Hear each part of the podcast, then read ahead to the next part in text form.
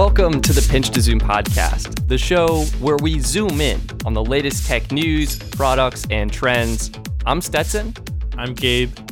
And, today, And this Oh. is not a normal episode. You can kind of disregard that whole intro about this is what the Pinch to Zoom podcast is because today, I mean, we're, we're kind of zooming in on some stuff, but, you know, we're trying to put out this bonus episode and just, you know, provide some escape and entertainment. Entertainment, I think, is the key there. Basically, what we're doing here is kind of diving through some of the videos we've created, some of the most challenging and interesting shots we've gotten, and just share some of our stories as content creators. And I think I think it'll be a good episode. Like I'm interested to hear what Gabe has to say. We haven't discussed anything really beforehand, so it's going to be a, a little bit of a surprise going into this. And yeah, it should be it should be a fun episode and uh, something different than your your regularly scheduled tech bombardment. Yeah, I kind of, you know, I can't decide where content should be like. Should it be acknowledging what we're going through now? You know, because I've seen so much content come out that like feels crazy uh, out of place, even though it was filmed only like four days prior. You know, and it feels like the the person's talking about stuff, and you're like, what world is this person coming from? But then again, it's kind of nice because it's refreshing. It's like, ah, this is something different. But then, it, you know, it's it's it's just a tough tough time we're living in here. So we're going with this bonus episode, talking about some stuff to get our minds off, uh, you know, the current stuff that's going on uh, with challenges. And by the way, let's just take a moment to wish everyone, you know, stay healthy, stay safe, stay positive while you're out there. Um, Remember remember to use moisturizer. This is something I feel like isn't said enough. I know from my experience washing my hands all day every day kind of dries out my skin a little bit. So remember to use uh, some proper hand moisturizer as well. Keep that skin nice and vibrant, fresh and healthy. what have you been up to, by the way, Stetson? Anything? Well, I, I work at home all day every day, so, So I'm, not, on my YouTube much, channel. Not much changes, anyways. There. I have not seen a different change. There's a few more people in my office all of a sudden, which is a little weird for me. So Yeah. my parents are now working at home, and we have someone else living with us who is also now working from home. Uh, but otherwise, I'm I'm still making videos. Gabe, what have what have you been up to? Uh, I mean, That's, yeah, that's pretty much pretty much the same for me. I was gonna I was gonna move to LA, and that we were planning that up till like maybe I think we were planning last Wednesday we were gonna drive out both of us, and we kind of it's crazy that we were even thinking about that at this current time. yeah, but, I, but it seemed like it seemed like it was just gonna happen. it it definitely feels weird because I know like up until that weekend, the weekend before we were planning on leaving, it seemed reasonable like yeah, this this virus was out there, but uh you know, it seemed plausible for us to go on this trip and make it there. We had some concern, but I really feel it's exploded and we made the right call staying at home. So I, I think I think we should kind of get into this a little bit. Uh we, we I want to cover a couple quick news topics cuz I think, you know, no, this isn't. We're not not we're not doing quick news. We're not. We're just gonna talk slow about news, casual news. How about casual news? Casual news. Yeah, the thing I wanted to talk about is the iPad and the MacBook Air, which recently came out, because I thought the MacBook Air was such a disappointment, this new one. And the biggest thing was with all the people teleconferencing, it still has a webcam that's 720p. That like that's crazy. That it's laughable. It really is. Although I do like the new starting price point. It starts at just nine hundred ninety nine dollars. So I think that's yeah, a step. no, it's a step in the right direction. It's at least barely under a thousand, but still, come on, Apple. I mean, this could have been a clear push push back the release maybe by a couple months and retool them with the new webcams. But they shouldn't. This it, shouldn't have even been affected by this because there shouldn't be a reason why they're not putting at least 1080p webcams in all uh, computers. well, it is saving bandwidth, right? Because all Apple users are only using seven twenty p video resolution for all their video conferencing. Well, it's not just Apple users too. It's you know uh, any HP, you know any pretty much any computer out there, laptop wise, has only a 720p webcam, and it's not that much more to put a you know full 1080. But when you look at you know the iPad Pro that they also released, that's cheaper, comes with a camera that's a seven megapixel shooter on the front and can do 4K video. Okay, that's pretty amazing. Yeah, and I think my phone does 4K 30 on the front facing camera. Yeah. So, it's just it's just in contrast to what we're used to with phones and iPads. Not having you know something that's at least a 1080 is just disappointment. But let's let's enough of the MacBook Air. The MacBook, uh, you know, I feel like is they're trying to relegate that to the past. They're really focusing on their mobile. So, what excited you about the iPad Pro as someone who has a the last generation now iPad Pro? Surprisingly, what was most exciting for me was actually the keyboard. So, Apple announced a keyboard accessory and it includes a trackpad. Apple built in a trackpad with their new Magic keyboard.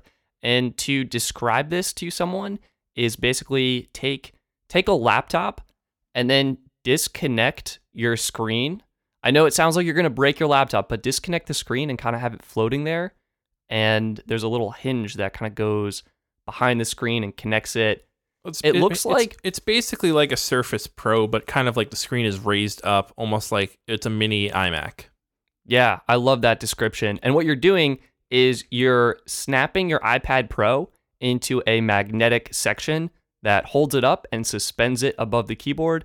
And then there's a little support thing in the back. It turns into your keyboard and you got a keyboard and trackpad. So I'm most excited about that. Backlit keys. And it, it means Apple is now adding in full trackpad support to iPad OS. Have I you think- seen Have you seen some of the you know the um, UI of how they implemented this? I I've seen their promo clips and from that I really like it where basically you get a little circle on the screen. Yeah, it's not it's not really a mouse like that we're used to. it's it's like a representation of a finger almost that you know you know Yeah. you're moving your finger around the trackpad but it's a little dot on the and then iPad. and then it kind of highlights buttons as it goes over them. I love that. I actually really I think that's clever, right? Like the the cursor will conform to the button shape as you hover over it. Yeah. It's nice. I think it's a nice touch. Yeah, we'll have Uh, to the- see how popular uh, you know this new iPad is because otherwise, other than the Magic Keyboard, the really only difference is like a slight processor bump and the new lidar and camera array on the back, which I still don't think Well, many people use iPads for for the you know the you know taking pictures or stuff like that. But the good thing is the good thing is though the Magic Keyboard is compatible with your iPad Pro too. That's Yeah. correct. I, I do want to talk about the the lidar though. I think this is interestingly positioned in the market right now. And my take is this iPad is positioned perfectly for businesses because not only do you have a powerful device that could potentially double as a laptop for a lot of users, but with that added lidar camera, what that's doing is sensing depth and giving you accurate measurements, which is perfect for augmented reality and building tools to help employees visualize things or uh, do on the job related tasks in a way they possibly couldn't do before. So I think from I guess technically, but I mean, it still seems weird putting it in such a big form factor, right? I think it's perfect. Like you want to be able to show your clients something big and beautiful. Like let's say you go on a construction site and you want to overlay the finished building on site and what that would look like. Maybe even walk through it, right? You can just plop the building down and go on a virtual tour in the like dirt cleared out area. I think this is positioned perfectly to excel in a sort of business to business market. And I, I think as consumers, this may not be something we're seeing right now, but I think this is something Apple has their eyes on. I Poten- really like it. potentially. I do think also that right now it's not as applicable and not as useful because we don't have as much software out there supporting it. But maybe in two, three years, as it becomes more standardized, that we're having you know lidar and these advanced uh, depth measuring sensors on the back of our devices, it'll become you know there'll be more apps out there that actually support them, and so they'll be more useful. Because you know Apple can put as much hardware as they want in. You know they could put a you know what 5,000 GPS trackers down to like millimeter precision and everything else, all these fancy stuff, and it still wouldn't matter. It's true. I think from a consumer standpoint, uh, it, it's mostly useless. Uh, if not, I've never really used that except for visualizing the Mac Pro. But like, But you could play Pokemon Go, and your Pokemon would be really well placed in the environment. Gabe, you bring up an excellent point because I think that that's what the iPad Pro is for. It's for pro Pokemon Go, ultra portable. I know. I think they're they're positioned interestingly in the market, but the bigger move here, I think, is the trackpad support, and I'm I'm just excited to to get my hands on that and to. to Are you going to get like. one? I'm I'm really thinking about it. I mean, uh, Yeah. the recession coming. I'm thinking saving my money may be a little bit uh, smarter of a move. But you got to But treat yourself too sometimes. You can't get useful. smarter than a smart keyboard. So Well, it's actually a magic keyboard, they're calling it. Oh, oh, excuse me. Yeah. I mean, that's pretty special too.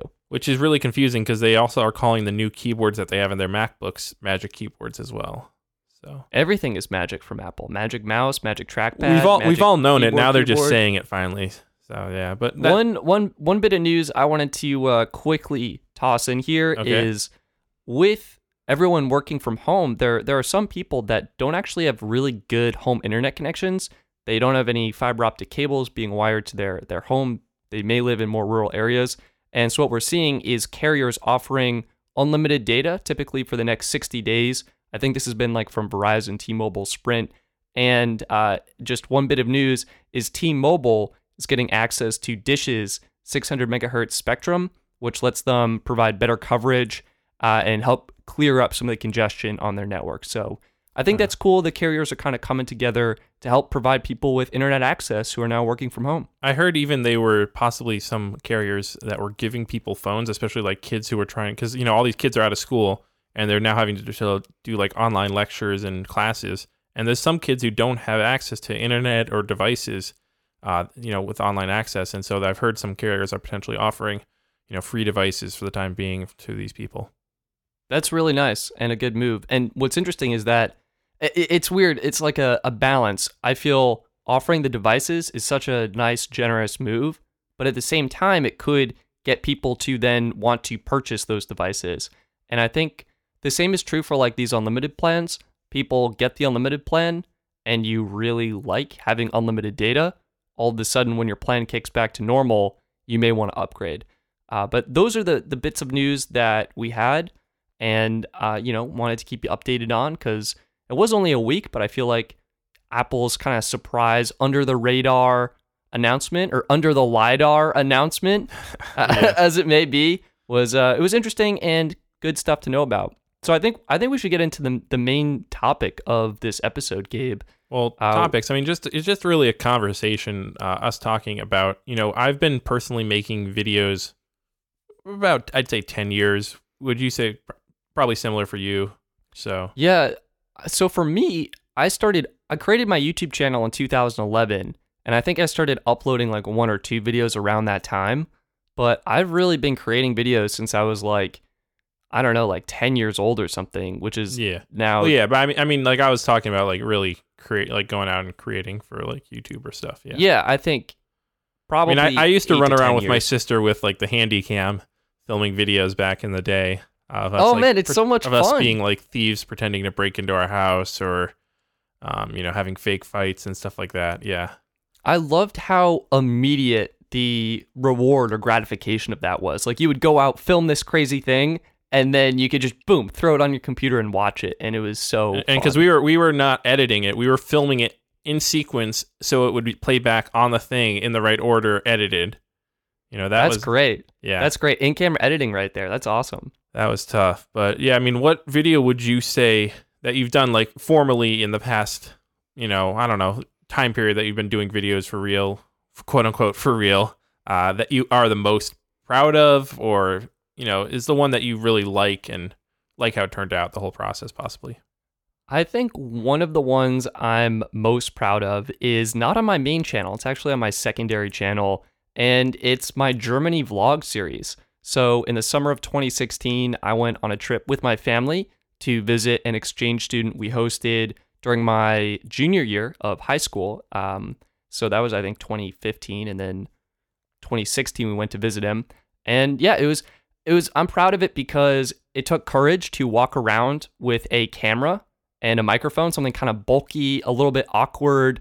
Well, and you, felt you were weird also doing this completely nude, right? That was the other thing. yeah, Gabe. Yeah, that was the surprise. But but the no, big thing was walking around with that microphone and camera. That was crazy. it it definitely it was something I was self conscious of. I had to be mindful. I couldn't film at like no, a it, train it, it really is though. I mean, for people who haven't tried it, it might seem you know you see these vloggers online doing it. When doing it in person, like you know, for yourself, uh, is a whole new experience. Especially like when you're doing it around people you know, and you're like, God, I, I feel stupid, t- you know, whipping out this camera and talking about, uh, you know, hey, how's it going, guys? Or headed over here. You know, it's like, but it, it it's a fun thing. it when you're watching the video, you're just so engrossed with what's happening. I think you miss the whole fact that in order to be seeing the action, there is a camera there that is like set up.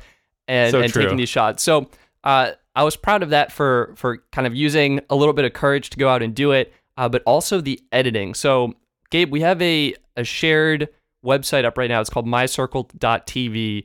And one of the Oh yeah, these these sites are probably seeing a huge spike in traffic now as people are watching Netflix, you know, YouTube videos and stuff remotely with their friends, you know, to still get that social experience while being far apart. Right. I, I think I wanted to, or my mom brought this up. We want to rebrand it. It's not social distancing, it's physical distancing with social connection. True. I'm- yeah, exactly. I, I like that. Oh, Anyway, I mean, I well, that's that's hopefully what it is. Hopefully, you're not completely, you know, locking yourself off in a log cabin and you know never seeing a human again. Yeah. I, well, there was a story of someone re- emerging from like a, a meditation or like a month long retreat, right? And then like getting hit with this news. Yeah, that was wasn't that uh, the lead, um, Jared Leto, right, the lead singer Yeah, that was correct. for Walk So, the Moon. Yeah, came out and he's like, oh, okay, wow. Yikes. Yeah, I I, guess. I think I think we blame him. Whatever he was doing in there did not work. Uh, anyway, I, I selected this video. Okay, it's yeah. called Germany Vlog Day 2 Miniature Wonderland. In Germany, they have this museum that is a model replica of basically the entire world. They they take popular cities from around the globe and they build them on a scale model with running trains, running cars. Everything is automated, really, really beautiful, really amazing. And we'll actually, And- I was just thinking, we'll put up on our uh, YouTube channel, the Pinch Zoom YouTube channel, a playlist of all these videos. So if you want to watch through them and stuff, people can check them out. That's a great idea. I love that. Thank you. And- thank you. I have some good ideas occasionally. I guess if you wanted to watch it, the first couple of seconds is me talking.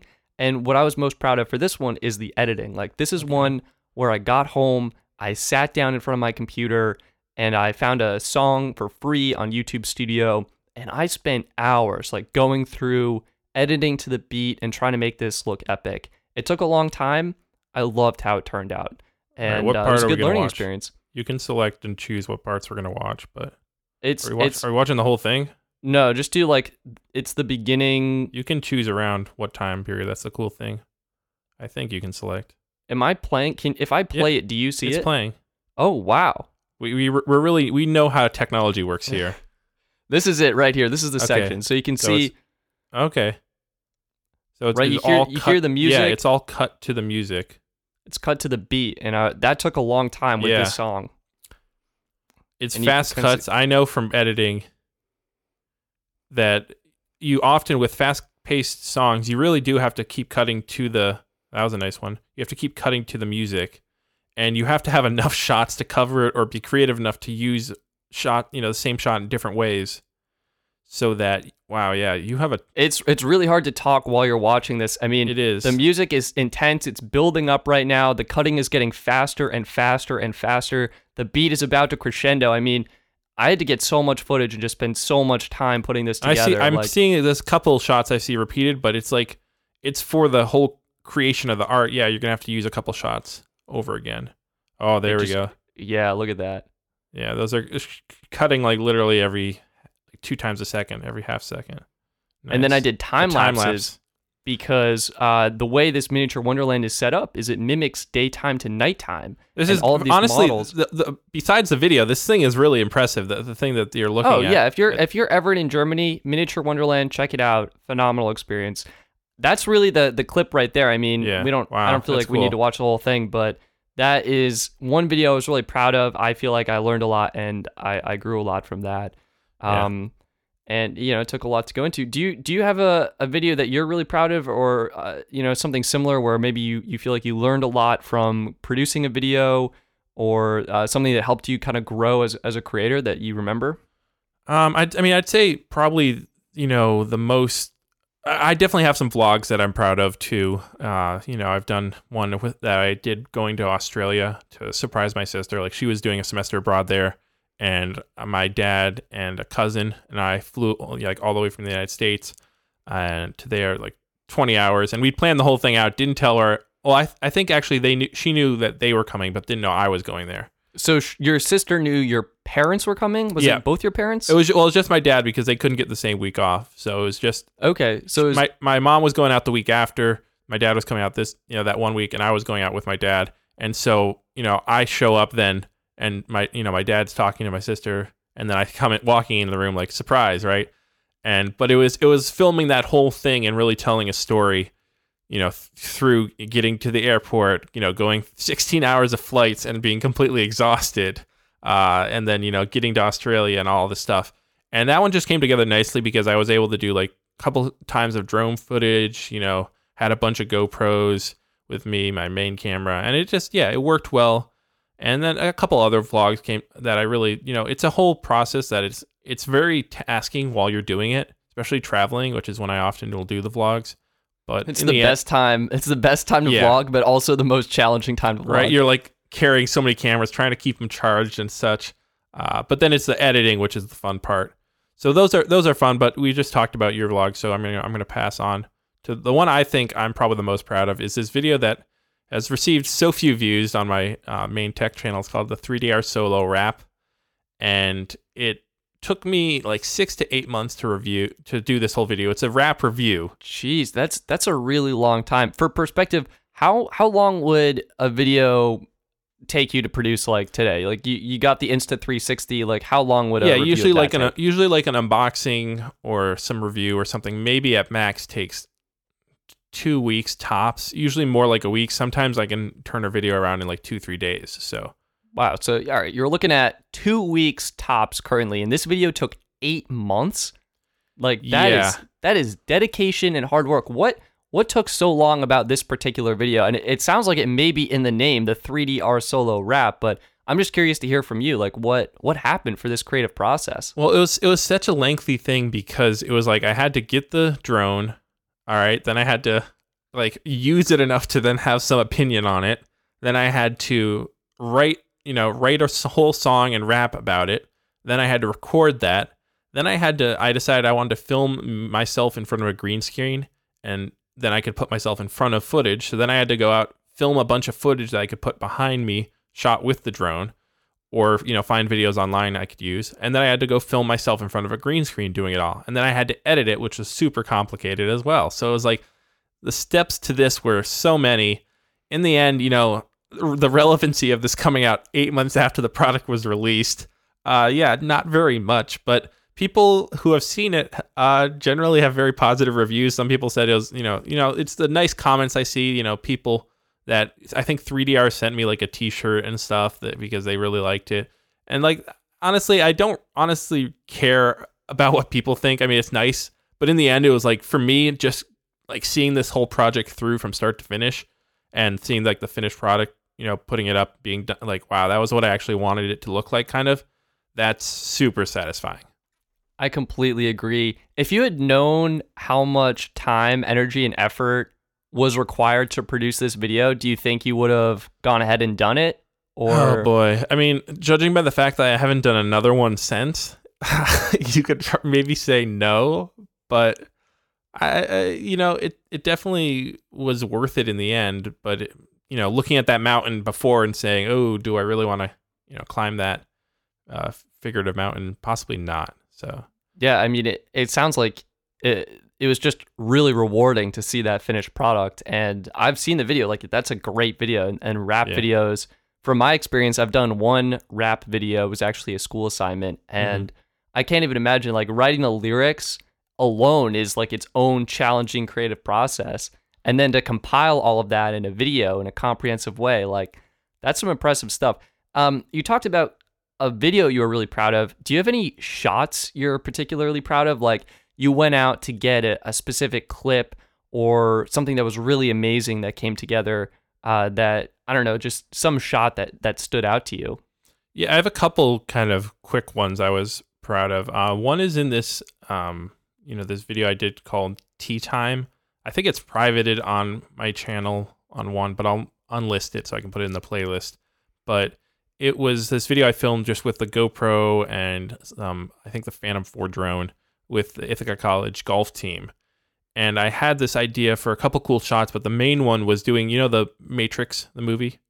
Yes. you know the bullet time effect where he goes back and it like freezes and the cameras spin around him right I love that effect. Yeah. Oh, so it's, it's incredible and so the idea i had was to fake that by you know having someone pull back a golf swing right and then um when freeze right when they're at the top of it uh and basically then circle the drone around them so that it looks like you know, and then speed that up, right? So they she pulls back. I'm going to show it to you right now on our thing, but basically you'll see the girl pulls back in her golf swing, pauses, and then I speed ramp it, uh, so that rotates fast around her, and then the video as she goes back to normal speed as she goes into her swing, and so it looks basically like the Matrix effect, even though there was no like fancy like multiple camera setups or stuff.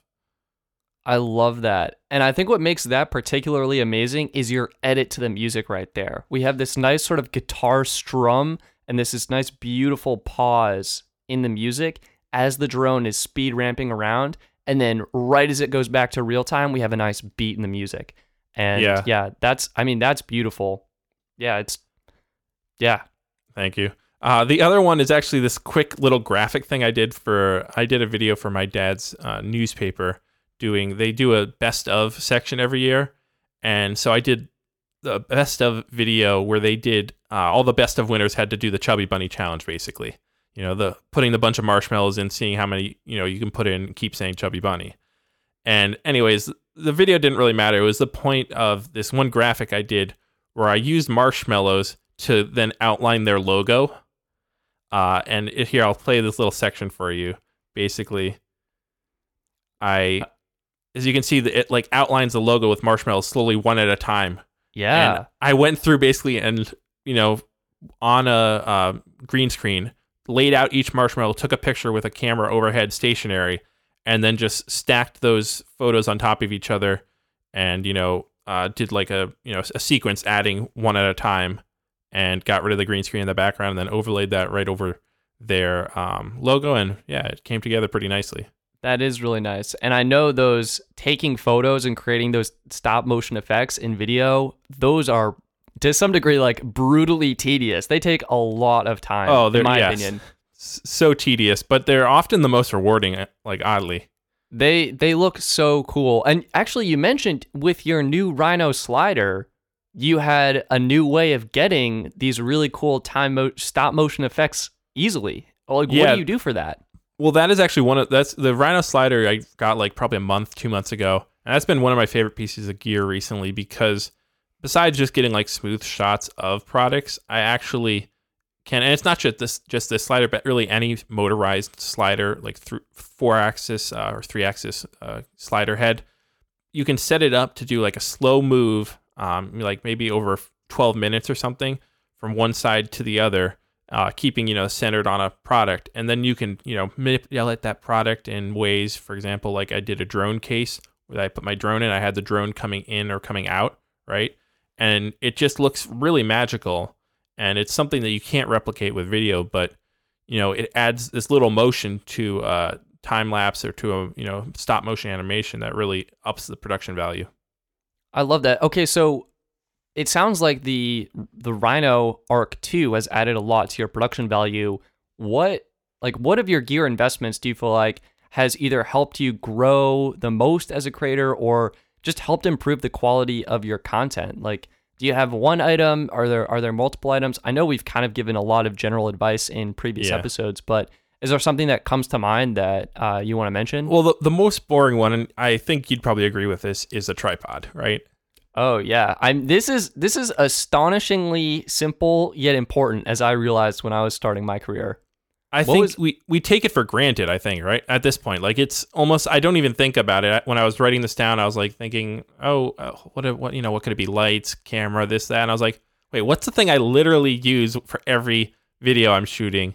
And I could not work without it. It's a tripod because having a good one versus having like a cheap one yeah, you can get by with a cheap one for the first two, you know, two, three, four years of video work. I did, but having a you know a nice fluid head or something that's sturdy, yeah, game changer.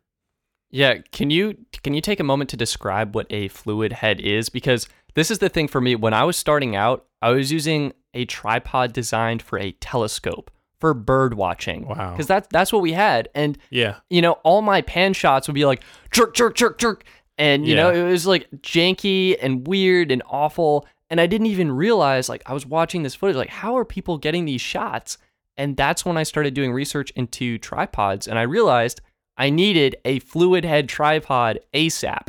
And to your point, like that was a phenomenal investment. But what is that? Why is that so important for video? I mean, basically, fluid head is, I guess, kind of what it sounds like. It's uh, you know regular tripod head, which is where you mount the camera to, and instead of it just being you know gears or a pivot point or whatever, it's actually this mechanism that's filled with some sort of like fluid or lubricant that slows down the movement, but also makes it more like steady, I guess. So you can't have any fast moves as much, but it, you know, it, it's basically, I don't know, it's like kind of adding like a hydraulic liquid to something, right? So you can't move a piston super fast through hydraulic fluid.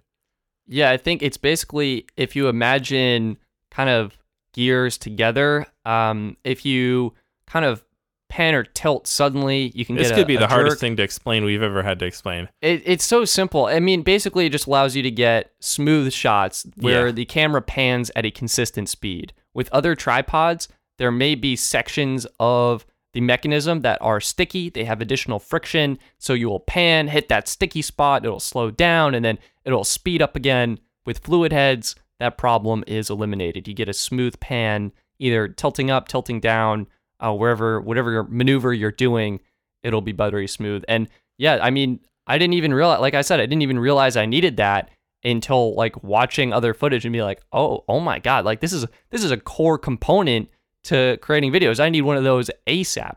Do you, I What- mean, do you have a specific? Well, I was gonna say, what's one of your favorite shots you've gotten? Maybe not with a tripod, but just in all your videos. Oh, okay. Well, I guess I've been reusing a shot recently. It was a stop motion that I created. Have a SIM tool ejecting a SIM card from a phone and having the SIM card move itself over into another phone. That was really fun to get. I think the Germany, the German vlog I just showed you, like getting all those shots was, um, was really interesting. There was one though that I had again just a lot of fun editing, and it was a another vlog actually. It was when I went to B and H Photo Video with my friend, and I think I might actually have that one in here. Queued up, yeah, you do. Got see it. up. Gotta go. Yeah. All right. So let me. Funny thing is, all your you're mentioning all your vlogs as your favorite shots. Yeah, it's because. Oh, this is the set. Wait, let's start at the beginning. It's because my main channel, I do cell phone plan reviews, and to some degree, it's just so boring. Like, there's almost there's so little you can do creatively to some degree. Like, I'm shooting a phone. All right, this is this is the segment of the video. Okay, so basically, you're in B and H photo with your friend. Yeah, and I love this because it's the slow motion. My friend had the 70D. It was the first Yeah. time I was diving into slow mo, editing the music. I just love it. I mean, Yeah, it's a super. I mean, montages are always epic, and it helps. Slow mo is a drug that you have to be very careful with when you're creating videos because it's so easy to just shoot everything in slow mo for a montage. But yeah, it's having a good track is also good. You have a nice hip hop track with this. yeah, getting music, I mean, it's something that takes a lot of thought and you know, it also is really important. I think that was actually one of the strengths of Casey Neistat in his vlogs was he had really great music in the background to help pull his edit together and to create that storyline. So that was something I'm proud of. On a slightly different note, I didn't put the video in our collaborative watching tool, but um, I, I've been I've been feel like I've been improving my keynote animations a lot, and that's how I tell my my stories of cell phone plans and what features they include.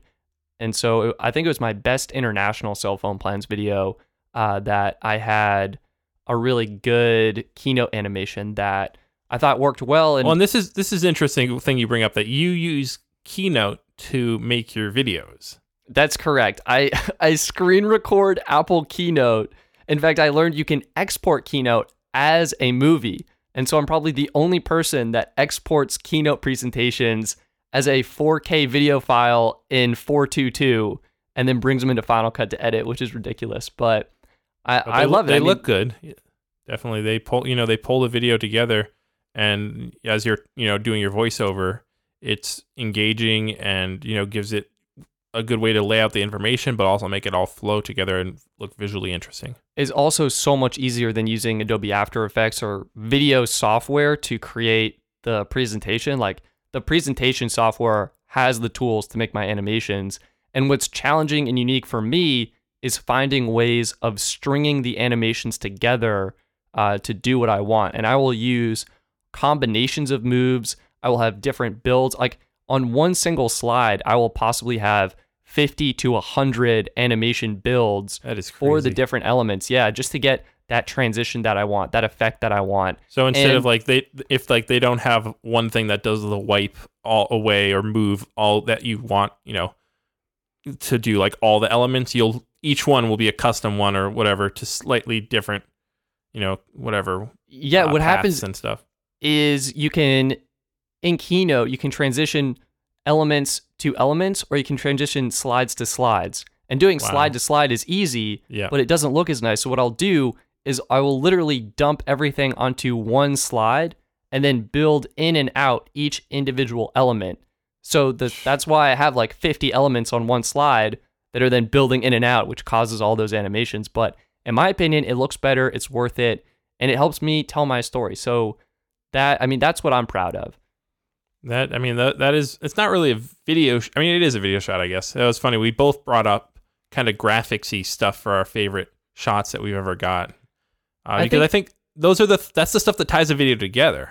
And it's Really? also more challenging. And I think yes. what I've learned is the shots that have been the most challenging for me to get are the ones that are the most rewarding. Would you like would you say that's true?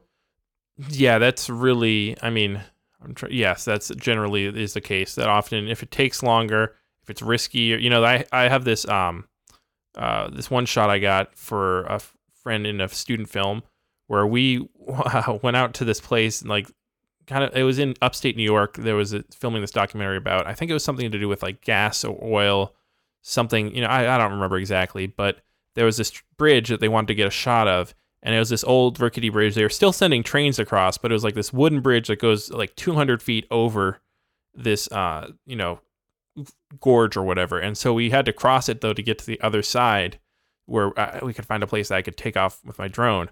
And so walking across this thing that has huge slats, you know, and holes between them, just dropping down, going across that and back, it's a little scary, definitely. But it was we My got some heart is really cool starting shots. to to beat just hearing that that Yeah. story. Yeah, that was that was uh, not the most. Ris- I mean, that was probably the most risky thing I've done. Generally, droning in general, there's always some risk of you know people getting you know. I've had people come up to me say they're gonna, hey, you know, get get out of here. I'm gonna call the cops or I'm gonna beat you up and you know stuff like that. Uh, and you know, I've had I've been taking taken in by police when I tried to fly uh, at you know MetLife Stadium one time. That was that was pretty risky. I didn't even know I was doing anything wrong until all of a sudden those 20 police officers officers around me. Um, but probably the riskiest thing I've ever been participating in when I'm filming a video is uh, this parkour video I filmed with the GoPro 4.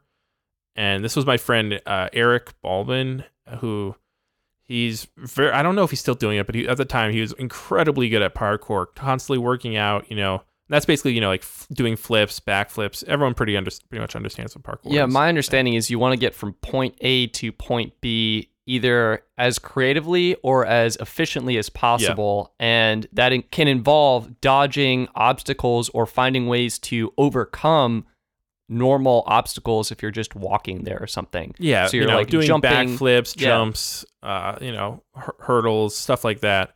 And so for this video, we did a lot of filming, uh, you know, different many different days, and some of it was like in cities, abandoned areas, and this one, you know, all of it was kind of dangerous because he's like, you know, jumping over fences, doing like, you know, thirty foot drops off stuff, backflips off buildings, and stuff like that. But the by far the most dangerous was this one time we went out again. Uh, gosh, I was gonna, I'm gonna say it, it's a train bridge, so this, this seems to be a theme here.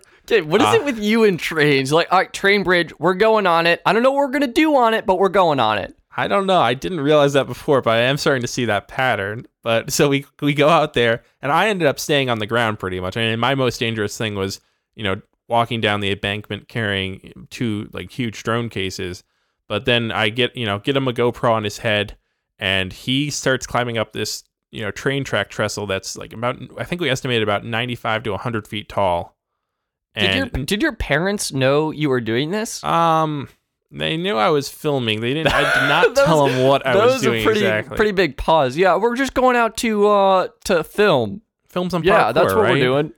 And yeah, I mean, it was in hindsight, I don't know if I'd take it's it's a harder thing to estimate, right? Because I know he's super accomplished, he knows what he's doing, but you, I mean, I'll show you some of the vi- clips from this video. Yeah, so There's we're, we're watching. It's it looks like the GoPro's just mounted on his head, Yeah, or that And I was mean, that there's- one clip. I'm trying to find the. Well, here's. I mean, there's some shots right there. Oh, like where he's when he's up at the top of this train track trestle, walking around, and I'm just, you know, I I know he knows what he's doing, but it's also like if something goes wrong, and he falls, for example. I- It, being the person who's there and that was oh yeah I was the one that was filming the video with him. And it's like do I really want to take that responsibility? I think know? with all of these videos, it's always up to the stunt person to do what they feel comfortable with, and you know you oh, this he's doing right now. He's doing like triceps dips in between the trestles, and then he the biggest thing, yeah, he did a handstand right at the edge of this ninety-five, Yeah, like hundred. could you not? Wait, what was his parents' reaction when they saw the video? I don't. I mean, they were they didn't see it till it was done, so they, yeah, that was probably like, a good thing. you know, he Gee got inter- he got interviewed by like some radio shows and stuff. Everyone was pretty impressed, but it oh, was interesting jumping into a moving car at Yeah. the end there. but it was ultimately like that was really scary at the time and i was i was constantly battling like you were saying not trying not to push him too far right trying not to be have him being like oh well i was just you know gabe told me to do that and stuff How how challenging was this to film? Did you know what he was going to be doing or where he was going beforehand? Did you choreograph it, or were you just running after him with the camera? i mean yeah because most of the shots are pretty much me chasing after him with a gimbal or the gopro on a gimbal so it's smooth and yeah we planned that out extensively actually. Like it was almost like choreographing a dance of like all right so you're going to jump over here. I'll swing around this you know stay on you go right? We did it many times. For the climb that was kind of more like all right just climb up there. And he's like yeah i think i can do a handstand on top of that and stuff like that. And anyways the the, the funny trick at the end or thing the twist was uh, when we got down i think yeah i don't think he saw this but till we got down and then we were going back when we got back to where my car was parked there was a cop parked next to it. And uh, we think that someone had seen him up there and called the police. And but the cop didn't think that anyone in the right mind would try to climb up the trestle to the top of the tracks. So he had heard someone was up on near the tracks on this bridge. And so he had gone up the hill from where where the car park was up the hill to you know get to the tracks and then walk out and see if someone was there. And we had just somehow skirted around that. So Unbelievable. yeah What that was that- story. That, was by far the riskiest thing i've done and uh, i don't know if i'd do it again i've you know i've i've heard you know people having some accidents and stuff while parkouring that's kind of scary but ultimately the video is pretty awesome and you know it was a good way to test out a gopro Yeah, that's a great way to and, test and actually i think i think i did end up selling gopro contacted me for the footage and i think i got some payment from them and some accessories Oh, sweet. That's Yeah. a pretty big win. Do you, do, do you Win-win. uh, give anything to your friend? Like, uh, hey, I did. I actually bought him a new pair of shoes because I felt bad. He during the whole thing he was trashing his shoes. You know, the tread was gone. So I was like, "Hey, I'll get you a new pair of shoes." That's a nice move, Gabe. That's really nice. Yeah, and it was a fun experience and gave me some good footage. But I mean, have you done anything risky? I mean, my it's this is just so Walk walking around with like six thousand dollar phones. yeah. I mean, Like, that's uh, pretty risky, honestly. to some degree. I mean, I will do speed tests and have like five phones on me, and each one kind of adds up a little bit. So I'm literally walking around with like four thousand dollars worth of tech. And well, not even getting robbed, but just holding like them all in your hand at once. If you just drop one or two of them or something, That, that's a bit. I think yeah. on a similar note, one of the biggest risks I took, it was more of a financial risk, is when the iPhone 10 came out. Not I didn't get one, I got two Whoa. in college, right? Big flex. And um, I mean, I wasn't, I didn't really have a job. I was in school, and I didn't know if these phones would pay for themselves or what I was going to do. And with technology, it just devalues so fast, and I didn't know how I was going to sell it. It ended Oh, up it's almost working it's out. almost nauseating how quick it devalues too. Yeah, it, and it's scary. Like, am I going to make this back with the video content I'm going to produce? Is it worth it? Is it does it make sense as a as an investment? And I Why think did you buy two again?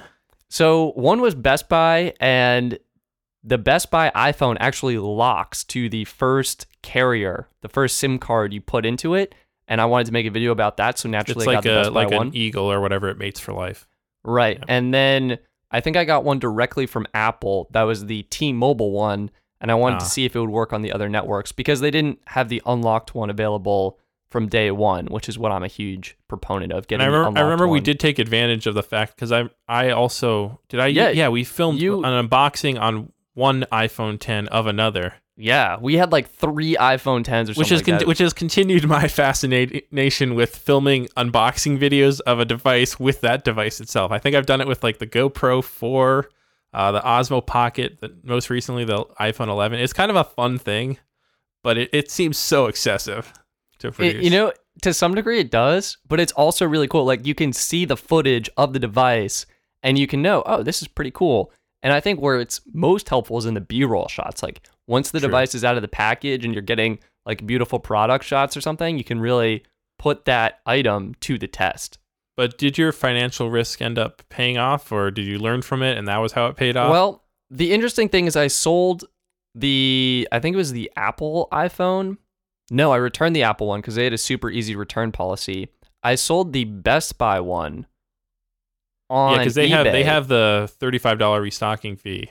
and I was I was yeah. not about that. So I sold it on eBay. I think the final sale price was like fourteen or fifteen hundred, which sounds like profit until Best Buy, excuse me, until eBay hit me with the seller fees, the PayPal Ten fees. percent seller fee and the three percent PayPal fee. Yeah, nice. and shipping and because oh yeah, okay here's here's what really screwed me best buy charged a hundred dollars extra for the unlocked model so it was a hundred dollars above apple's actual price and i was in new it- york with a but it high, wasn't actually unlocked though, right? well that's right it was it's a universal model so it will work on anything but once you insert that sim card that's the network it's stuck Yes. on and uh, so it was $100 more. I got hit with new york state tax which was higher than massachusetts. It was like 8% and all in all i think i lost like 100 to $200 on that. But the videos i made really helped that. So they, they got a lot of traction and they did well. And it ended up ahead in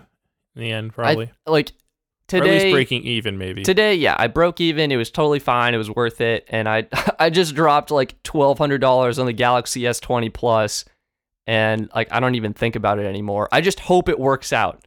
It's definitely it's definitely uh less planned. I don't know. So th- those are some risks. I think the other the other challenging thing I did was when I went to Europe. My family and I did a trip to Europe, and I signed up for Verizon, AT&T, and Sprint. And my mom had T-Mobile to test all of those cell phone plans Wow. while traveling internationally. And it was kind of like vlogging. Like I was walking around doing speed tests while also trying to be on vacation. That's always hard to mix vacation with work, but so that maybe that's the risk too. That- yeah, that was- ruining a vacation. yeah, wait. It was so hard going through airport security because I would get in there and then just look like a drug dealer, like unzip my backpack and just like take out four different phones, each with active service. Oh my gosh, oh it was that's ridiculous. that's sketchy. That's sketchy for sure. All burner phones, but for some reason they're you know super expensive smartphones. Super nice. Like, what is this kid doing? Yeah, I like- backup. See, see, I like filming actually on my vacations, but for me, that's one way I've, uh, you know, actually am able to enjoy it more. But especially, maybe not vlogging always because that's kind of stressful doing that constantly.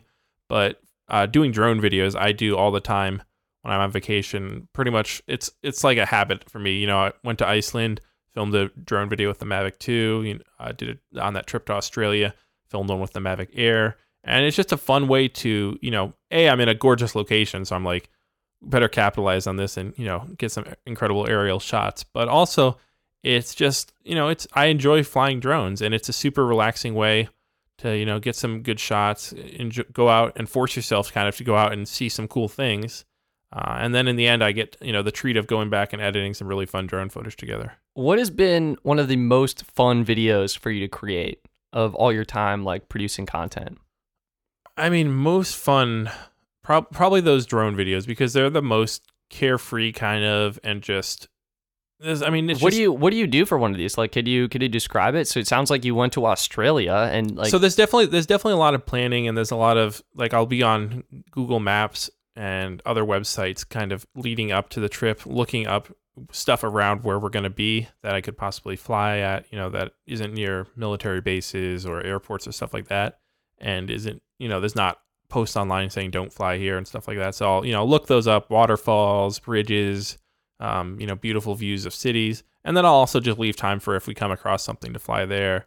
And yeah, to basically just bringing the drone literally with me wherever I go on the trip and, uh, you know, being, you know, having often I got to put out thanks and shout out to people who I've traveled with, mostly my parents, my family, and my friend Rachel, who have just all been willing to, all right, Gabe's just going to take 30 minutes to 45 minutes right now to just fly his drone around and get. I mean, you've you've been there when we've done just on some small trips. I know ex- flying. it just flying just takes so much time. It just adds up. Like you gotta get in the air, get the drone out, gotta get the and, shot. and especially if looking it's a good location, you're not just going to be there for five, ten minutes. You're like, oh, I got to get multiple shots, multiple angles. As you're flying around, you're like, "Oh my god, this looks gorgeous!" All right, I gotta fly back over there and do this shot again, or I gotta do this maneuver. I know exactly what you're talking about. Have you have you ever crashed your drone? Like, have you ever been nervous while flying, eh, not knowing the area so well, or Uh, I mean, the, with drones, they say it's not uh, if you crash, it's when, pretty much, because they're, Mm, they're going to yeah. crash. It's just about making those crashes smaller. So, you know, instead of the drone being completely smashed to smithereens, it's maybe you chip a propeller or, you know, break off an arm. And so, yes, I've definitely, I've pretty much crashed every drone I've owned once is my current current rate. And a lot of times it's just I start getting too confident. I, granted, I've never hurt anyone, never done any you know property damage. Like it's all just small stupid mistakes. Like one time I was flying and I was just like, I need to get a slightly wider shot of this building for this job I was doing, and I kept backing up closer and closer to power lines, and I just clipped it with a propeller, and it just you know fell to the ground oh, that is or so, ano- so another another time I was trying to get a cool shot with the GoPro Karma super low to the water in this forested area, and I knew I didn't have GPS, so the drone is wandering all over the place.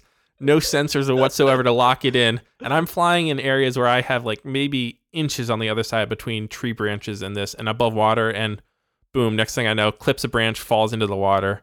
Yeah, so I, oh, it's it definitely happens and it's always a risk but it's ultimately i'm the big thing i'm always worried about is you know not trying making it so i'm not putting people in uh, risk you know not flying over people where in risky situations and you know not putting property at risk so if i do crash it's uh, the only thing i'm risking really is the drone which as long as i can get the drone back and get the footage that's ultimately the yeah, biggest the, thing for the me The drone and the footage. because I did have when I first got into droning, I did have one drone that took off away from me over the ocean, and that drone has never been seen since. So oh man, Yeah. and that one had the SD card in it too. that had the SD card and the GoPro because it was yep, Oh. strapped all in.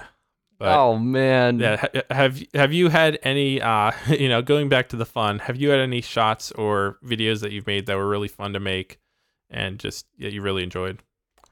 I think I mean the the ones that I mentioned earlier that I get the the most reward from are the most challenging and the ones I actually like the most to some degree are my best cell phone plans series and I do this every year like best cell those phone are plans. those are really good. And, And I was gonna say though, is it is it lying that you come out and say best cell phone plans of 2020 are ready at the beginning of 2020? Yeah, you know, I don't know. I mean, the the thing is people start searching for that in 2020. Granted, you're not the only site that does stuff like this. Like they're already saying best computers of 2020, best drones of 2020. So I think, yeah, I, I think it's fine. I mean, the cell phone plans aren't going to change too much unless they change dramatically. I mean, you I'll totally full- eat my you Only words. have a, you only have a full year for them to change. How much could they change? They'll just turn upside down on their heads, and be completely different. Um, but I think what I love about it is I do I put a lot of hours of research and planning into that. I create a spreadsheet of all the plans. I really take my time to go through it, and I just love getting the comments. Like people love the video.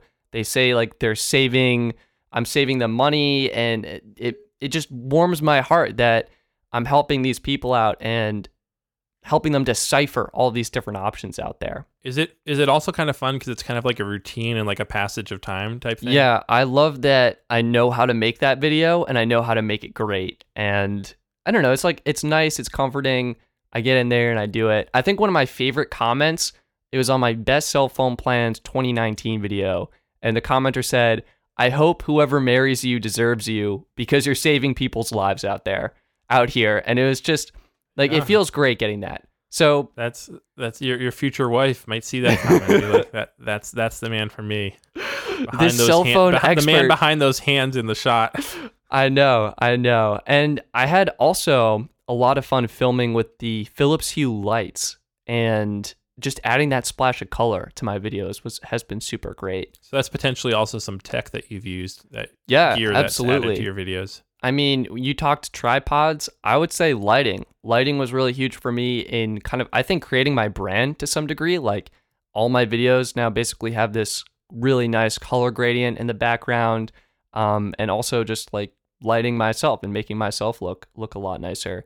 Um, but yeah, I mean, that that's definitely one video. It's not it's not exciting to watch. Like I don't make it and then share it with all my friends, but it's nice seeing the community of people that kind of responds to and reacts Well, to your on your online friends, your online my internet buddies. Yeah. Yeah. I get. Yeah, I like it. So what's buddies, I mean, buddies by happenstance. what what's another like favorite video you've created? Hopefully, like this is something you would share with people, not like some uh, super niche topic. But yeah, I mean, what's what's something Um, fun? What do you? I'm trying to think because like you, kind of those drone videos I've done are often kind of they've gotten to the point where it's not formulaic, but it's like I know I know I'm gonna go out film some really cool shots, get some cool stuff, and then find a sweet track uh, that I really like. Honestly, the track takes me forever. Sometimes it takes me possibly you know uh, you know three four hours of listening through music to find something on either like Soundstripe or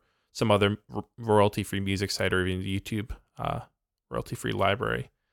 Um, but I'm trying to think. What's another video I had a lot of fun well, is. what? what oh, you have one.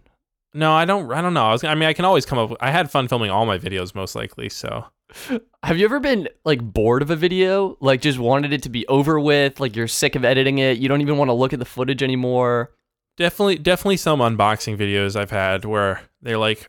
I, oftentimes, it's where there's been camera issues or like audio, like gear issues. Basically, that's that's I'd say the videos that I get the most upset and bored with is like because I still want to put out the video, but I'm like struggling to like, oh great, a camera went down halfway through the shoot, stopped recording, the battery died, so I don't have all this footage I thought I would have, and now I'm having to like, all right, what do I cut to here, or what angle do I, you know, that's really the stuff that is ultimately the most uh, boring and the most frustrating to work with for video. Yeah, I, I completely there I mean it's almost embarrassing to admit this in an audio format, but there have been times where I was just looking at the back screen and I was like, wow, this shot looks incredible.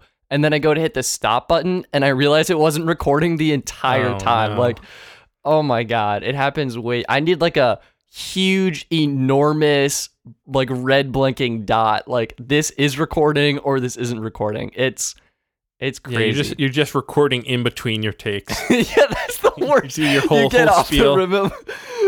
All That's right, you- happened. You're trying trying to break a world record. All right, gonna try to hold my breath for for for 20 minutes, break the world record, and then you're just like pausing. Oh my god, I can't believe I actually did that. We have video. Pr- oh wait, why is the red light on? Oh no. yeah, yeah, yeah, exactly. It's so bad. And then I go to review the foot. Like the worst is when you don't realize it. You go to review the footage, and you're looking It's like, not there. why, why, why are all these takes me adjusting the tripod? Oh Oh, no. Yeah. Well, that's that that can be pretty painful, but you know, the I honestly the the best video I had a lot of fun filming that was actually painful was Oh I no. Yes, right. This is probably the most. I don't know. I'd say the risk. It's not the riskiest because I didn't really think I was taking that much risk. Basically, I was. It was with the GoPro. I think GoPro Five, GoPro Session, one of those two, and I was uh, going mountain biking up in Smuggler's Notch, Vermont, and basically, you know, it was just. I thought, oh great, this is something cool. Mountain biking. Everyone always does that with a GoPro. This will just be fun. I'll edit a nice little video together. And yeah, it was fun. I've done mountain biking a lot, so I'm I decently want okay to. I want to compliment you on all the different shots and angles you have. Like you mounted either you. Did you have multiple GoPros or were you just like switching where it was? no, mounted? that was that was also the. I mean, I would say one one thing of gear that's been great over the years is getting multiple GoPros for filming, you know, GoPro videos. But with this one, I was doing it just using the GoPro session, so I only had one GoPro session. So unfortunately, I had to do like sixty thousand runs, changing each angle the GoPro was. You know, all right, chest mount, mounted on the tire, mounted on my head, etc., etc. So yes, it did take. I, I appreciate you uh, pointing out the different angles I use in this video. Yeah, I mean, the easiest thing to do would just like splurge on five different GoPros and do everything in one take. It sounds like you were doing this uh looping. Oh no, Uh, Gabe, yeah, you just and fell. that's oh that's where my I went God. wrong. Yeah, in Legs case up in the air. There's a leaf in front of the camera right now. What happened? Yeah, because people who aren't watching this video, and this is an audio medium, basically, I was going down this steep uh, kind of ramp thing onto a tabletop jump, which is exactly what it sounds like. You know, you go up one side, land on the top, and then you go off the edge. And I just messed it up where I tried to just ride over the jump rather than actually go off it, and ended up coming down wrong and then going off the end and just endoing over the handlebars. you? So that you jump up and then there's a flat area. Were you supposed to jump over the flat area? Well, you could And, like- either do both. You could either land on the top or go over the flat area. I ended up landing on the flat area, but unfortunately, when I came down, my feet weren't on the pedals, Oh no! and then I couldn't. I couldn't stop, and I, you just have to go off that other side, off like a six foot drop. Oh had- man! my feet were off the pedals, and so I had no control in the air, and I just landed on the front tire and flipped over the front. You know, I, I got up, I checked myself. I was like, surprisingly, I don't have any broken bones. I think I'm okay. And I actually ended up riding down the rest of the little train park. Uh, and then it was only when I got to the bottom that someone was like, yo, I think your leg is bleeding or something. And it, and I was like, yeah, I might need a band aid. And then it turned out I need far more than a band aid. I actually ended up getting 18 stitches oh in my, leg. Oh my leg. god, Gabe! Yeah, the back of my calf because the like the chain derailleur had just Just Put a major gash there. through it. but it made for a, a cool video and it's kind of funny because i edited the video basically where it starts with like a regular gopro montage like you were saying you know different angles and stuff of doing awesome mountain biking stuff and then halfway through it just cold cuts to you know me crashing over the handlebars and the music cuts out and it goes to just uncut video It's like a rest of the reality video. Like you're just sucked into. Oh my god, what is happening? Is this kid okay? I like how you're checking think- the camera. Like, I think I show you oh up there's god, the there's the gash too if you're we- if you're Oh. queasy don't look at this video yeah, I but- should put a warning in there. Jeez, yeah so you seem to was- be handling it quite well. Do you have uh do you have any uh similar injuries? Well, I think you said you got a paper cut in one video. That was pretty yeah. bad. So I got a paper cut in that one video. Um, you know, sometimes I'm just lying in bed and I'll, you know, when you're lying in bed and you just Yep. the phone slips out of your hand, it hits you in the nose. Uh, that's happened a couple oh gosh, times. that's that's far worse than mine. I'm sorry. Um, yeah, yeah. Th- you know, thank you for for your condolences there. I mean, you know, it really just is a bummer when that happens. Uh, so I mean, basically, yeah, I, pretty I had to go. I yeah, I had to go to urgent care and you know get 18 stitches. It took three gallons of water to, uh, you know, get it out. But you were you were saying again, you you dropped the phone on your face, and it hurts sometimes. Is that what you're saying? Yeah, I mean, I still have a scar on the back of my leg, and you know, it, it's still it's sometimes painful if it dries out too much. But yeah, what were you saying? You, your paper cut you got? yeah, I uh uh no, I can't even say anything to that. Jeez, Gabe, Yeah. like that's intense. I I'm thankful I'm not in the action cam reviewing business. I guess I don't know. Like that's wow. Well, it makes it makes you appreciate all the you know the crazy GoPro footage and stuff that you do see out there because for every awesome shot, there's always the sh- the you know the ones you're not seeing where people get hurt and stuff. So It's that- true. that's what it that's what it taught me definitely for sure. and like trick shot videos too, where there's millions of takes where everything just fails completely and it, it doesn't go in. I think my biggest injury is just my bloopers. I don't like. Do you have a lot of Okay. bloopers when you make videos? Like I make up words. I literally I have one blooper reel that I've compiled, and I made up words like instead of saying. Are you of ever gonna upload this? uh, I might be able. To, it's online. It's Oh, really? online. Yeah. Let me see if I can pull it up for you. I mean, I don't think it's worth watching, but I say things Yeah. like No, we'll just we'll put we'll we'll put it in the in the playlist for this episode. so you can hear my bloopers. This is actually from high school, but I, I made up words. I said gigabytes instead of gigabytes and so many other words. The flow is just not there, and there's so many outtakes. I think, I don't know about you, but something about sitting or standing in front of bright LED lights just blasting light at you and then talking nonstop for like 20 minutes. I feel like I get a little lightheaded. I can't remember what I had said last. And then the connection between the brain and the mouth isn't there. And the articulation falls apart. And suddenly I'm just speaking my own language. I don't, uh, does that, do you have bloopers? Am I, am I alone on this? Yeah, I don't think I've edited a reel together ever because I'm pretty much like, let's cut this out as soon as possible. I don't want to ever see this again. The internet can never know. Exactly. Delete and delete and then wipe the hard drive, smash the hard drive, bury the computer in the bottom of a river. Pretty much. No, it's it's definitely something that happens. I do I don't really look at mine as bloopers a lot because you script out your videos and stuff. I kind of do more just I have a general idea of what I'm going to do in my head and then I just kind of freestyle. And that's generally where I come up with like some of the stupidest things and some of the best things, you know, that often videos like an unboxing that is pretty unmemorable will have like, you know, I'll say something about like, oh, this GoPro is, you know, great for, you know, strap it to your head, capture whatever you're doing, you know, maybe, you know, if you're, you know, daring a dead body or something, no, don't do that. That's bad. But, you know, and it's just like little casual comments that uh, people tend to pick up on and end up being memorable.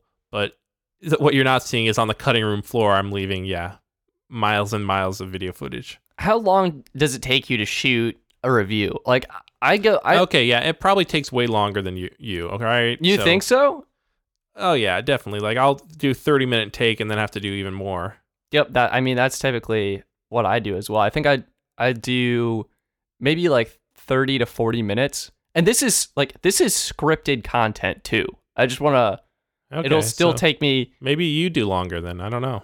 I mean, I feel like sometimes I'll just get stuck in a loop. And what happens is I get so self conscious of hearing my own voice that any little saliva sound or mouth noise, uh, oh, gotta redo it. And then when I listen like through the takes again, the first take ends up being the best just because it sounds Yep. the most natural. That's that's always the way it is. Yeah, I just kind of uh, embrace the jank with my videos when it comes to you know the scripting it out, and I just say, hey, I'll come up with something on the spot that I think will be more interesting, and I also won't be like so self conscious and editing it in my head and you know stuff like that. So Well, do you plan out the flow, like the order of things you want to talk about? Like, yeah, generally that's what I do. But it's you know instead of writing down word for word what I'm going to do, I'll just know. All right, mention how GoPro has a better uh, UI than DJI's action camera. or Something you know if that's what I was going to do in the video, and then I just get to that and I talk about that for a little, and then I move on.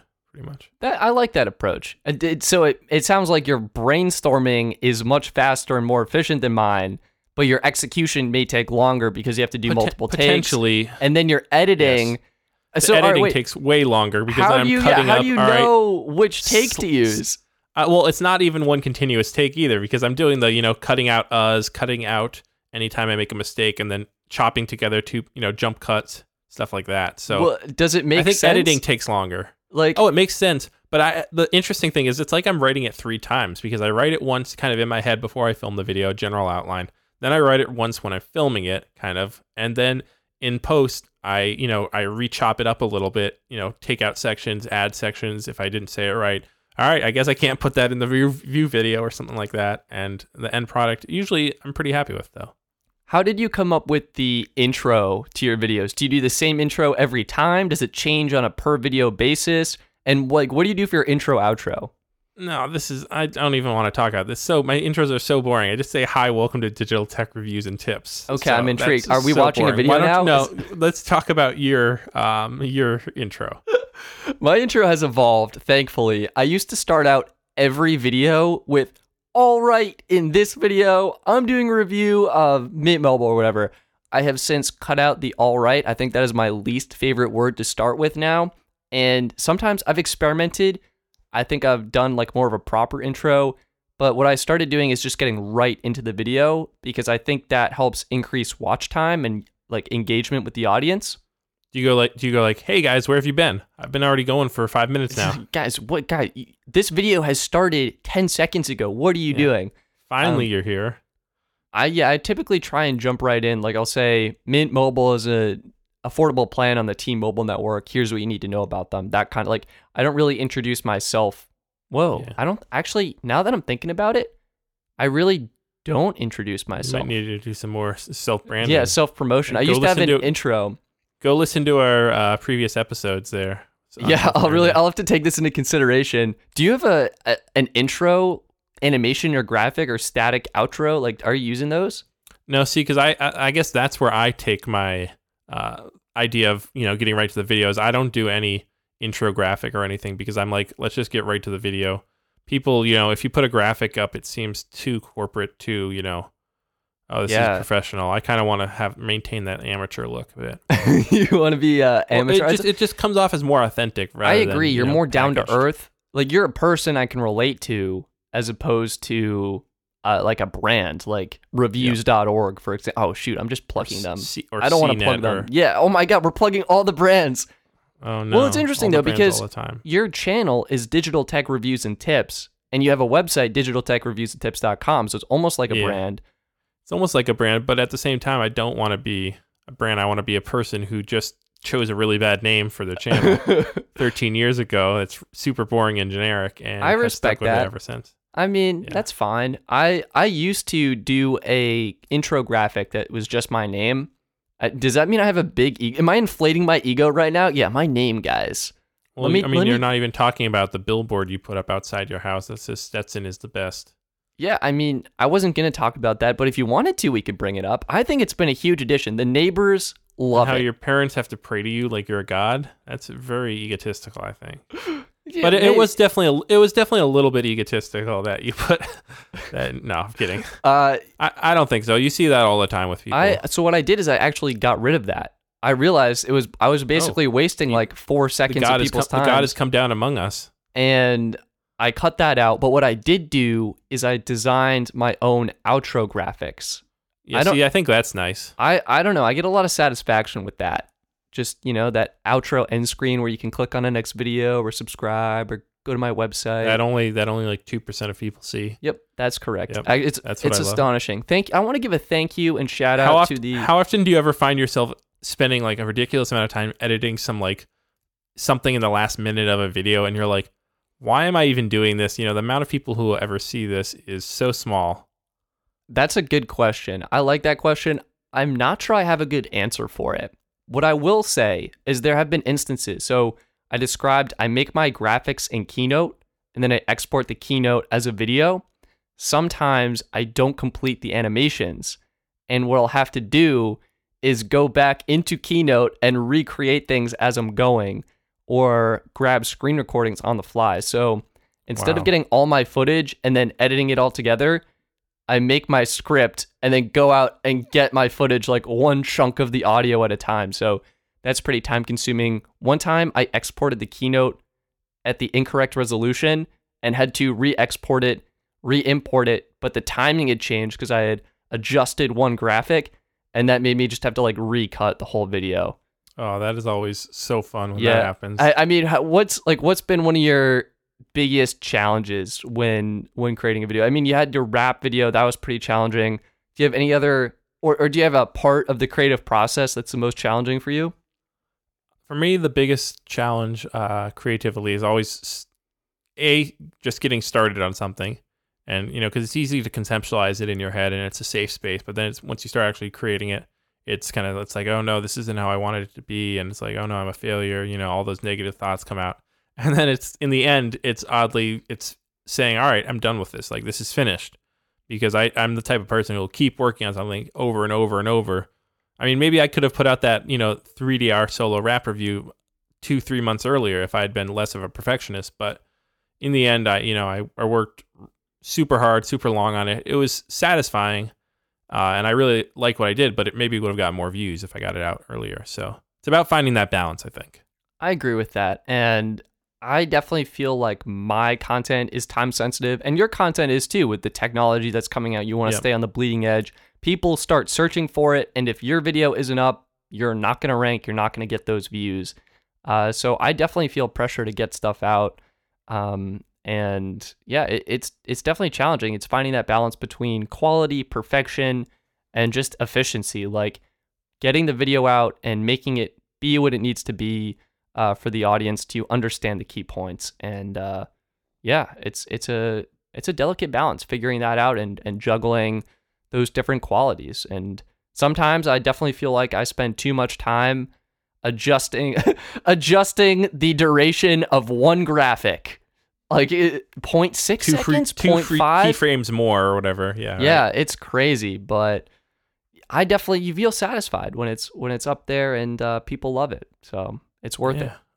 Well, I mean that's that's pretty much it for today. I think. Uh, hopefully, people kind of enjoyed this conversation, and you know this just back and forth of us discussing what we do and what we've done in the past. I know. I'm, I mean, I'm going to be working on videos more. I was planning out in LA, you know, only you know working on videos when I had the time, but now it looks like hey, not you know, jobs are not going to be happening that much. So I'm going to get you know some more time to work on videos. Maybe I'll have time to dedicate into a you know super long rap review or something like that. Yeah, I think uh, that could be fun. Are you are you learning anything new now that you're you know you got a little bit of uh, free time on your schedule? I've thought about trying to learn some new programs. I mean, I've been d- diving back into Adobe Premiere again. Uh, maybe gonna try Adobe After Effects, get some cool 3D things. I mean, also just been picking up you know guitar and piano again and re- kind of reteaching myself piano and learning guitar. Piano. Uh, I mean, just just fun stuff to try, kind of just that you can do that's not in a digital world. Kind of sometimes, you know. Yeah, I like that. You know, not staring at a screen. I think my Have you screen been time is like. Doing any of that? Well, I'm I'm you know the cell phone industry keeps plowing on, so I'm I'm mostly just working on those. You got you got to find some way to get out of it, my friend. well, I, to I got Google find a way to Stadia. detach. Maybe I'll uh wait a minute. That's That's, still also digital. Yeah. I've been going on a lot of nature walks recently. That's that's what I've been doing. That's good. That works. That's nice. I mean, you, that you're not in a city, so you can easily get to nature. that wait. That's actually what I do. Is I go and I do speed test walks. I'll walk Oh. around doing speed tests and film them. Yeah, I mean, hey, that's at least walking around for sure. And I know you just you were going to mention the uh, Apple or the screen time, right? Yeah, How it it's- probably Oh, it's ridiculous. Oh, it's I would really want to see the data from Apple overall of everyone's screen time, how much it gone up. I want to see the the, data from. Netflix, like Yeah, right. and, and watch time and internet bandwidth. Oh my gosh. Well, it's a crazy time out there, so everyone, please stay safe. You know, uh, possibly deselect HD or 4K and go down to SD. Save some bandwidth for people. They're having to do that already in Europe by you know forcing Netflix and YouTube to only stream at SD. So let's not get to that in the United States. And yeah, don't physically. I mean, do physically distant. Don't socially distant yourself from your friends. So stay in contact with them over FaceTime and other services. Yeah. Thank But, you guys yeah. so much for listening. Be safe. Be well. We look forward to talking to you on our next episode. So I'm Stetson, I'm Gabe. and we'll see you next time. Talk to you next time. Shoot, no one can see us.